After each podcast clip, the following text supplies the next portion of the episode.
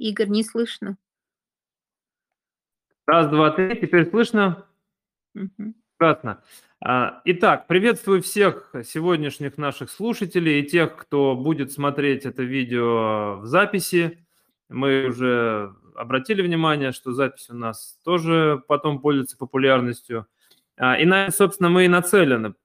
А, Приветствую вас всех. Очередной раз рубрика «Голосом» на канале «Красная кнопка ФКИ». И э, сегодня э, наш разговор э, произойдет по довольно важной, мне кажется, теме, которая сегодня всех волнует. А, Эта тема связана с международным сотрудничеством в креативных индустриях. И сегодня у нас собеседником моим Татьяна Ившина, эксперт федеральных и региональных грантовых конкурсов, исполнительный директор фонда Ульяновск «Культурная столица», идеолог, организатор крупных мероприятий, посвященных креативным индустриям в Ульяновской области. И что тоже, на мне кажется, очень важно, Татьяна, про тебя, это то, что ты бывший министр культуры Ульяновской области. Рад тебя видеть. Было такое в моей А, жизни. Добрый вечер. У тебя довольно богатый опыт, разносторонний опыт. Мне кажется, это опыт э, такого даже столичного масштаба. И именно по этой причине, мне кажется, такой э, большой интерес и к региону вашему, и к тебе как эксперту. И э, тема, которая, собственно, твоя основная, это гранты. И я думаю, мы с тобой еще об этом тоже поговорим как-то, ну, по крайней мере, в моей системе ценностей. Но для меня тема международного сотрудничества в креативных индустриях сегодня особенно, э, как сказать, непонятная пока.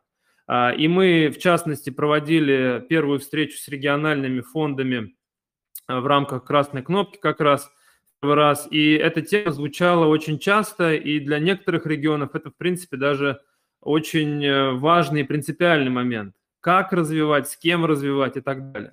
Перед тем, как мы начнем уже говорить по каким конкретным э, направлениям, мне хочется, чтобы ты в целом дала какую-то свою оценку тому, что сегодня у нас в контексте международного сотрудничества происходит именно по креативным индустриям. И какие ты видишь уже э, проблемы. Понятно, что не все еще понятно. Э, видно, пыль от э, конфликта еще не улеглась, но что-то уже видно, э, что-то уже понятно, как объем работы. Что это? Вот обрисуй, пожалуйста, картину в целом, как она тебе видится. А, Ну, в деятельности нашего фонда уже почти 10 лет нам а, международное сотрудничество в целом, гуманитарное сотрудничество и в креативных индустриях в частности, ну, занимает, наверное, треть нашей, занимала треть нашей, так скажем, активностей. Это были э, разные форматы от э, м, каких-то очень практичных до э, такого а-ля гастрольного варианта.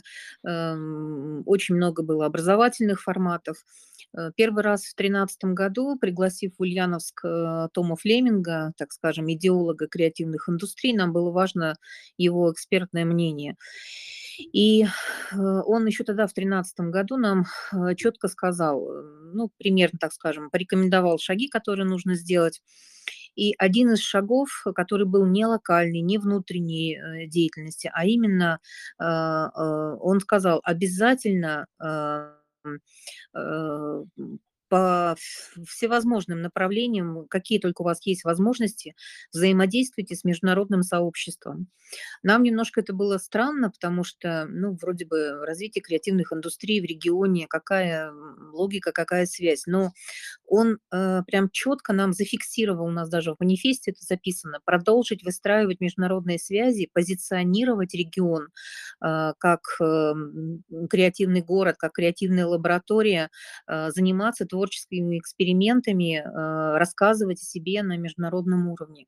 В 2013 году, то есть это т- т- уже тогда человек, который выстраивал и формировал политику развития креативных индустрий в Британии, в Испании, в других европейских регионах, он уже тогда подчеркивал, что развитие креативных индустрий невозможно а, только внутри эм, локальной территории. Нужно обязательно смотреть за границы города, страны, континента, не знаю. И, наверное, mm-hmm. это нам помогло в какой-то степени понять и принять вот эту позицию, для чего мы в 2015 году вступили в сеть креативных городов ЮНЕСКО.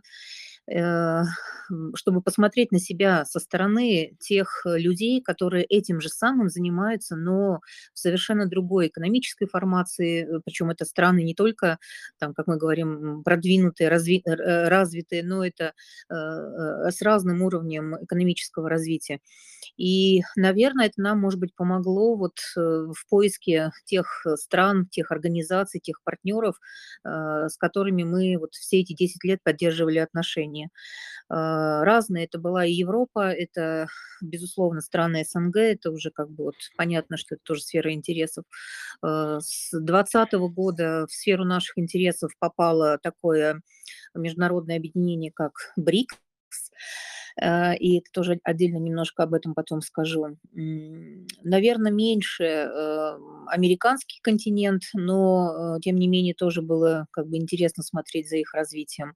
Э, безусловно, азиатский регион, потому что Япония, Корея, собственно, сам Китай – это регионы не просто нашего интереса, это регионы нашего экономического сотрудничества нашей страны, нашего региона Ульяновской области. Ну, а Европа почему? Потому что э, все-таки более 50% внешнеэкономической деятельности территория э, взаимодействовала Германия, Франция, Бельгия, э, страны Балтийского региона, скандинавские государства. Поэтому как бы выбор регионов определялся, наверное, не просто там нашими какими-то личными желаниями, а той политикой внешнеэкономической, в первую очередь, которую вела, вело правительство региона. То есть мы всегда как-то находились вот в каком-то фарватере или, наоборот, э, предвосхищали какие-то события, э, связанные с большими экономическими проектами. А, в каком состоянии сейчас? Что можно сказать за этот месяц? Как все изменилось? Конечно, очень много договоренностей просто поставили на стоп поставлены на стоп, поставлены, э, какие-то отменены просто вот, ну, как бы, но в основном все-таки э, эм, поставлены на стоп. То есть это значит, что наши партнеры э, предполагают возможность продолжения сотрудничества при определенных обстоятельствах. А, но не все, например, э, с Израилем мы продолжаем подготовку большого проекта на сентябрь месяц, и как бы ведется подготовка. По странам БРИКС практически не произошло каких-то корректиров, то есть мы работаем в том формате, который был запланирован, и вы знаете, что в этом году в БРИКС председательствует Китай, Э, у них очень большая программа разработана была э, в рамках этого объединения. Почти 100 мероприятий по 30 различным областям э, экономики, гуманитарного сотрудничества и в том числе по креативным индустриям. Поэтому почему-то хочется верить, что как бы эти все запланированные события будут реализованы в, в онлайне, в гибридном формате, но так или иначе в каком-то виде будут реализованы. А, по европейским партнерам да, приостановлены, и, к сожалению, э, хотя Ульяновская область имеет большое количество инвестпроектов э, с международным участием зарубежных компаний, многие компании сегодня э, они не прекратили деятельность, они приостановили деятельность. То есть прям реально предприятия оплачивают там, по две трети э, заработной платы, а производство не осуществляется. Как дальше будет, пока трудно сказать. И поэтому сегодня, конечно, инвестиционному блоку правительства ну, не просто приходится вот в этих условиях, потому что это связано и с высвобождением людей, с их трудоустройством. Э, и хотя эти современные предприятия, они не такие многочисленные, не по 10 тысяч человек, а там по 700, по 800, но даже такой вброс э, в Э, ну, как бы сказать, на региональном уровне э, освободившихся специалистов, а это все-таки достаточно высокий уровень, да, там работали люди с инженерно-техническим образованием, с высшим, средним специальным. Это, конечно, для экономики такая, ну, серьезное испытание. Татьяна, а я здесь тебя позволь, на правах а, ведущего а, прерву, и хочу уже сделать какие-то предметные уточнения в контексте того, что, в частности, ты сейчас описала. А, могла бы ты обозначить, э, вот учитывая, что на эти отношения сейчас влияет очень много факторов, и связанные с политикой, и связанные там, с экономическими отношениями, и социально-общественный очень сильный контекст между странами сегодня. А, то, что э, в частности э, было вот недавно совершенно как а, культура отмены русской культуры. Насколько вот это в тех переговорах, с которыми, э, которые ты проводишь, звучало, и как это вообще было отражено в обсуждении того, насколько как бы перспективно может быть ваша связь с ними, ваши договоренности с ними? К счастью, такого в нашей практике не было. То есть, э, возможно, мы работаем все-таки с партнерами, которые э, понимают и уважают другую культуру, не только свою, и для них э, та экономическая, политическая ситуация, которая сейчас в мире, не является основанием для того, чтобы ставить крест не просто на партнерстве, да, а на стране, на культуре, на признании каких-то ценностей. Э, вот даже за это время у нас прошло несколько таких э, общественных э, встреч, ну, в онлайн-формате. Это причем государства, которые, как мы сейчас принято говорить, э, в недружественном блоке, да, к России, в частности, Япония, например, но полтора часа диалога в Зуме э, общества России и Япония и с японской, и с российской стороны люди как раз говорили о культуре, о взаимовлиянии, об изучении, об особенностях, об уникальности тех или иных каких-то культурных событий или э, продуктов. Поэтому вот буквально у нас прошло меньше недели большой был проект BRICS to You, то есть эм, что для тебя значит международное такое сотрудничество, и в нем принимали участие не только э, Африка, Индия, Китай или Бразилия, в нем принимали участие и страны СНГ, и европейские страны. Мы просто неплохо сотрудничаем с различными русскими домами, культурными центрами науки и культуры в, в зарубежных государств, и э, участие вот, представителей там, из Словении, из Э, Дании, из Бельгии в, в этом диалоге, оно ни в коем мере не, не уничижало, не уничтожало, не принижало значение э, того, что организаторами вот этой встречи была э, Россия, Ульяновск, угу. наша организация. Э, ну, то есть, наверное... За счет чего? За счет чего это происходит, как по-твоему? Наверное, потому что мы обсуждаем вопросы, которые вне контекста вот этих политических событий, понимаете, они, они важны э, ну, для представителей любых стран, любых государств, какой бы они э, там, политику не вели. То есть это, наверное, вот, э, это даже не просто человеческие отношения, а это все-таки общие какие-то культурные ценности, которые важны людям. А, которые, для которых при любых обстоятельствах внешних они все-таки остаются важными, ценными, и не, люди не позволяют как бы производить переоценку или девальвацию, наверное, этих ценностей. Может быть, угу. это уровень культуры наших партнеров, не знаю, наших собеседников определенный. А скажи, пожалуйста, вот э, я был на Красноярске экономическом форуме, когда вот буквально неделя только шла вот эта вся а, страшная история, конфликт этот э, между, межстрановой, и, э, и, и там уже э, высказывались трибуны ключевых панелей, что Россия взяла разворот однозначный в сторону Азии, на восток. И в этом контексте, во-первых, интересует в первую очередь. А, вот связь и отношения с ключевым, ну, скажем так, рынком, партнером в той стороне с Китаем, насколько она потенциально а, для нас, э, ну, как бы а, приемлема или насколько возможно там полноценно развиваться, учитывая достаточной степени автономность, автономность Китая, его особенность с точки зрения культуры, и даже в спокойные времена, когда туда пытались выходить наше кино, а, другие направления, они всегда сталкивались с какими-то особенностями местными, под которые надо подстраиваться, и Китай может диктовать эти условия. Вот если у огромного количества авторов возникает такая вот э, необходимость двигаться, если говорить про экспорт, двигаться именно в Китай. Учитывая, что вы работаете с БРИКС, Китай, как ты сказала, является председателем в этом году, а какие, по-твоему, там есть угрозы, возможности, а, и исходя из этого, ну, что сейчас нужно сразу же взять себе на вооружение, чтобы прежде чем туда идти, как бы проработать? Нам, может быть, немношко было легче, потому что мы э, с БРИКС и с Китаем начали работать не в 2020 году. Действительно, страна э, и в истории имеет много точек пересечения. И, может быть, помните историю красного туризма, да, когда еще у нас в 18, 18, в 19 году китайские туристы выходили в лидеры по количеству туристов, посещающих Российскую Федерацию. И, наверное, поэтому э, как бы Китай не был для нас таки какой-то вот э, неизвестной совсем территорией.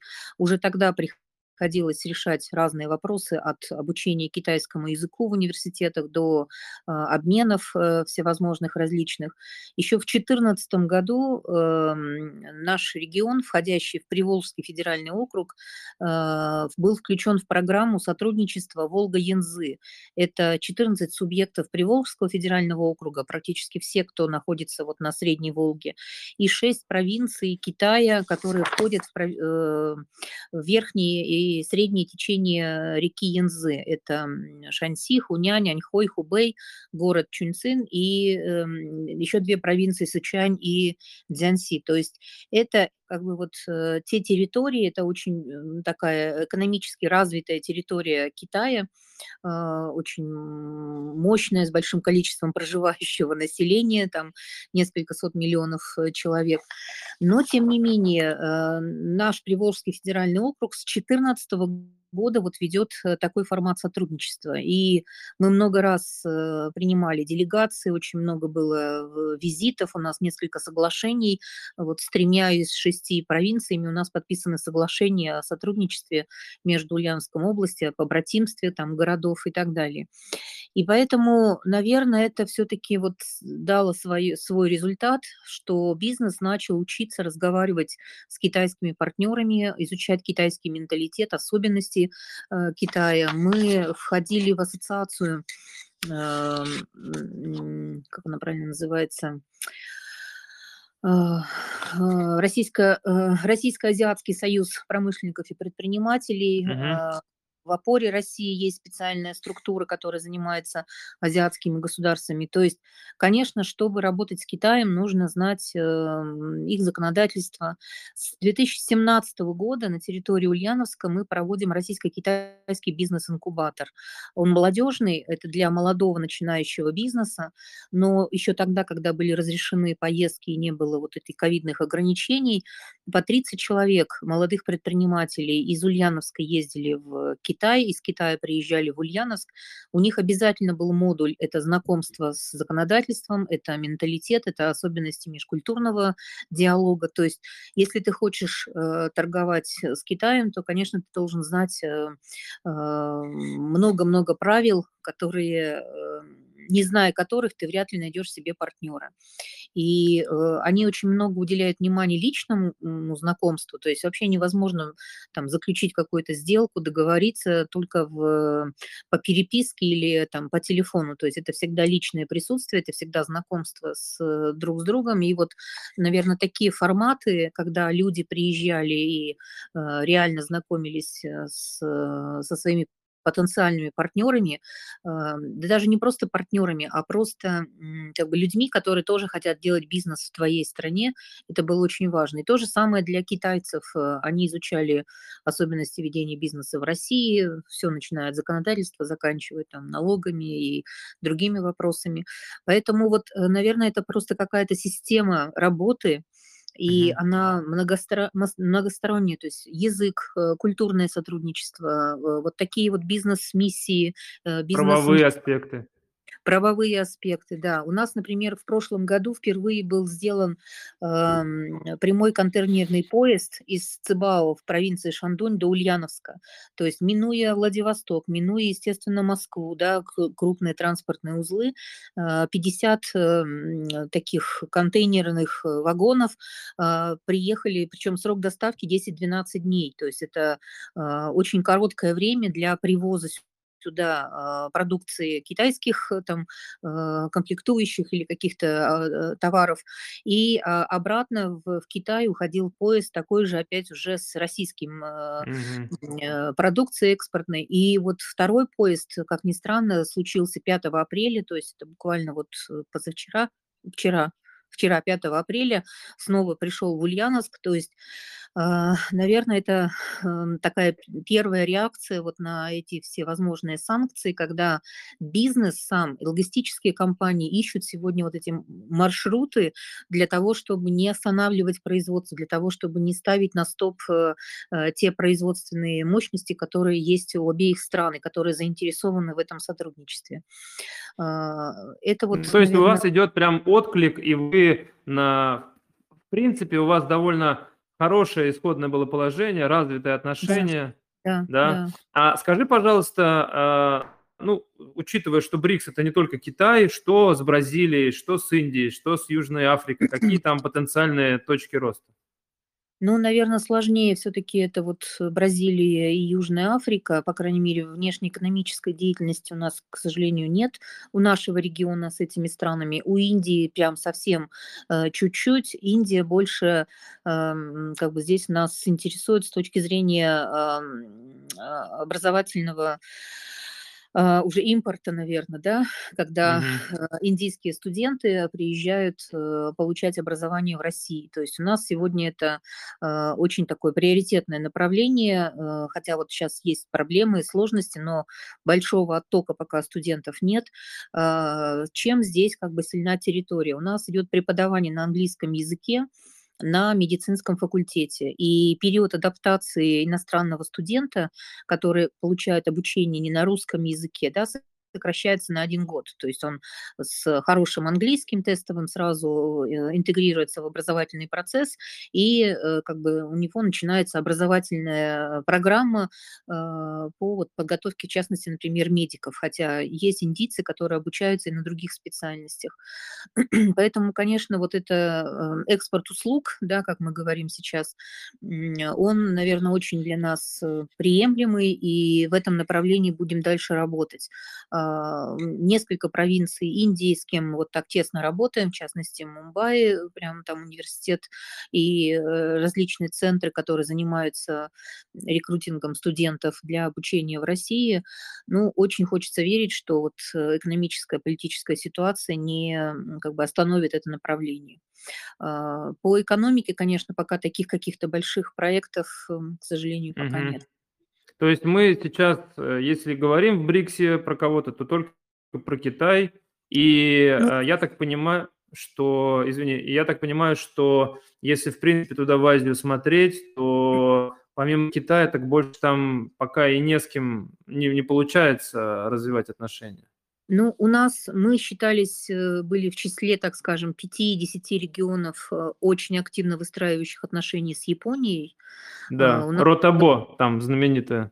Да, э, за последние, наверное, 8 лет э, у нас здесь приземлилось очень много крупных японских игроков, но вот, к сожалению, пока они не выводят свои производства, они приостановили деятельность.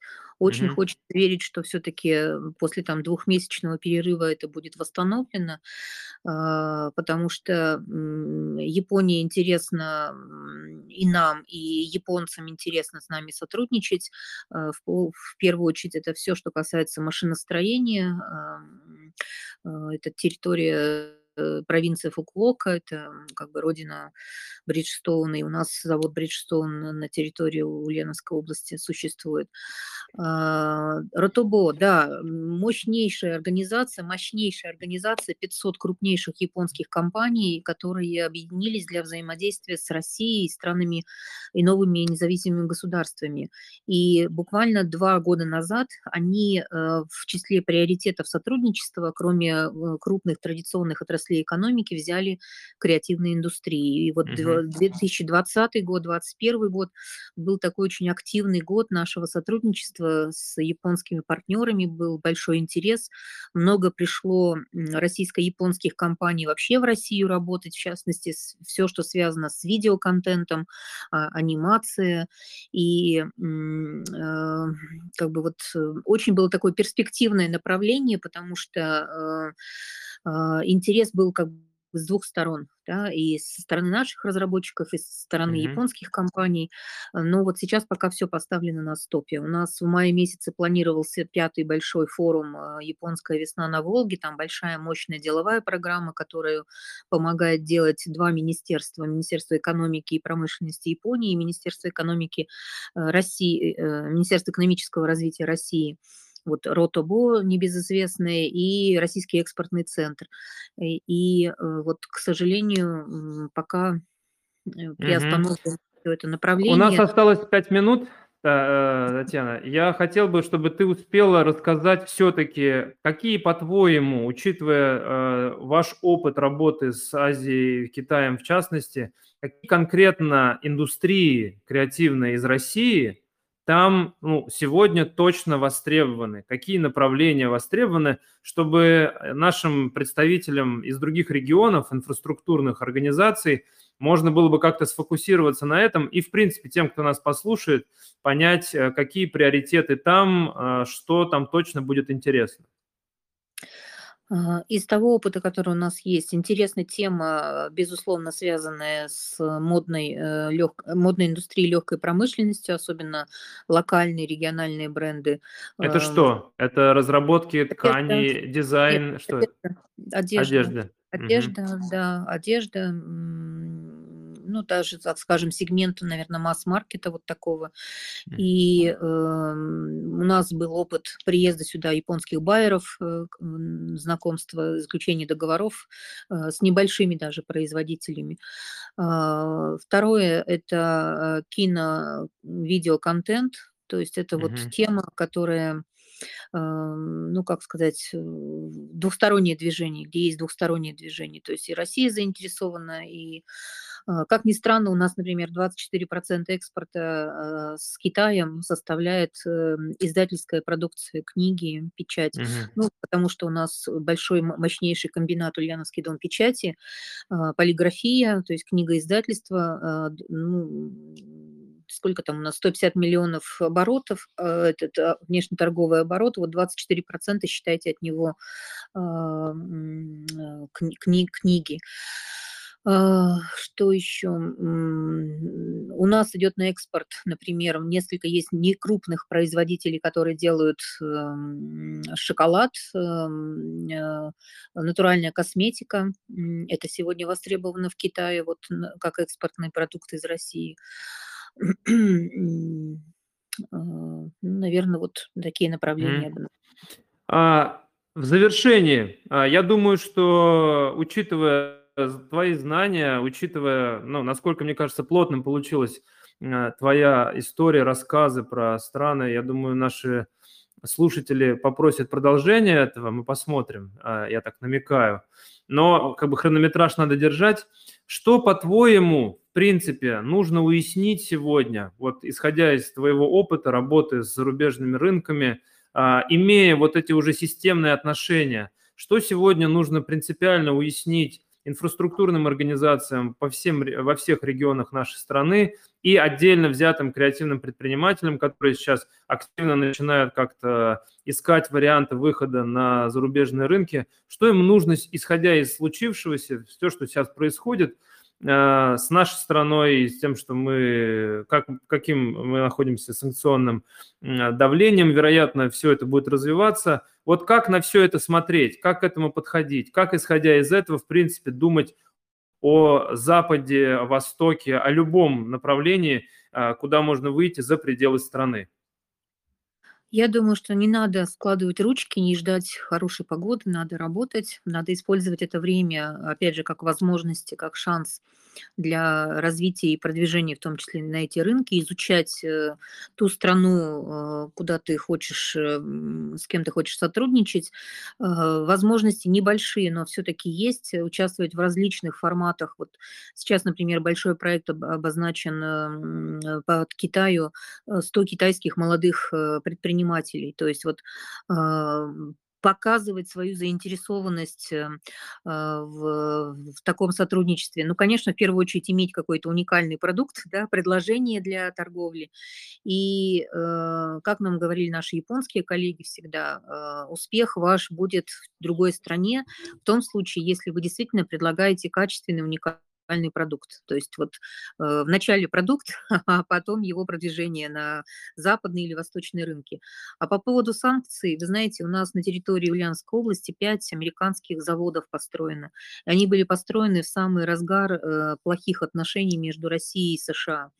То есть бизнес, э, ну, они, к счастью, не попадали там под санкционные списки, но такая приостановка была экономическая.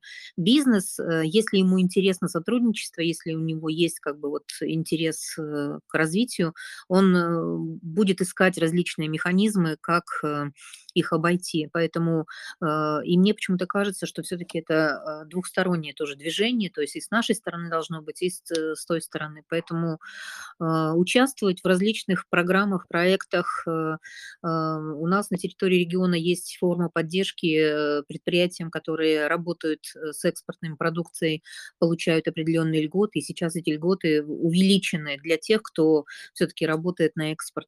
Поэтому здесь, наверное, со всех сторон должно быть движение и непосредственно бизнеса, и власти, и поддерживать вот те отношения, которые у вас были, хотя бы там какие-то зачаточные с вашими партнерами, не разрывать их, хотя бы на человеческом уровне сохранять, чтобы потом в нужный момент это как бы вот э, можно было реализовать задуманные. Наверное, От вот себя так. добавлю, друзья, я э, могу сказать, что в самые темные времена предпринимательский дух – это то, чего абсолютно точно и никогда терять нельзя, потому что э, это, это, это фундамент для того, чтобы двигаться вперед и полноценно как бы осознавать возможности, потому что возможности всегда есть, но а нам, э, как ни крути, жить в этой стране, и нужно понимать, что темные времена заканчиваются, наступает свет, и те люди, которые сумели хоть чуть-чуть сохранить в себе вот эти вот э, памяти о правильном, хорошем, позитивном, они становятся на вес золота. Татьяна, большое спасибо тебе за светлый разговор, а, который, я думаю, кому-то дает пищу, для размышления, кому-то, может быть, желание с тобой пообщаться. Я так каждый раз чувствую, когда мы где-то с тобой что-то обсуждаем, возникает какое-то желание с тобой свести контакты. А, и я хотел бы всем еще раз напомнить, что у нас сегодня в рубрике «Голосом» была Татьяна Ившина, исполнительный директор фонда «Ульяновск. Культурная столица». Большое спасибо, хорошего дня. Хорошего дня.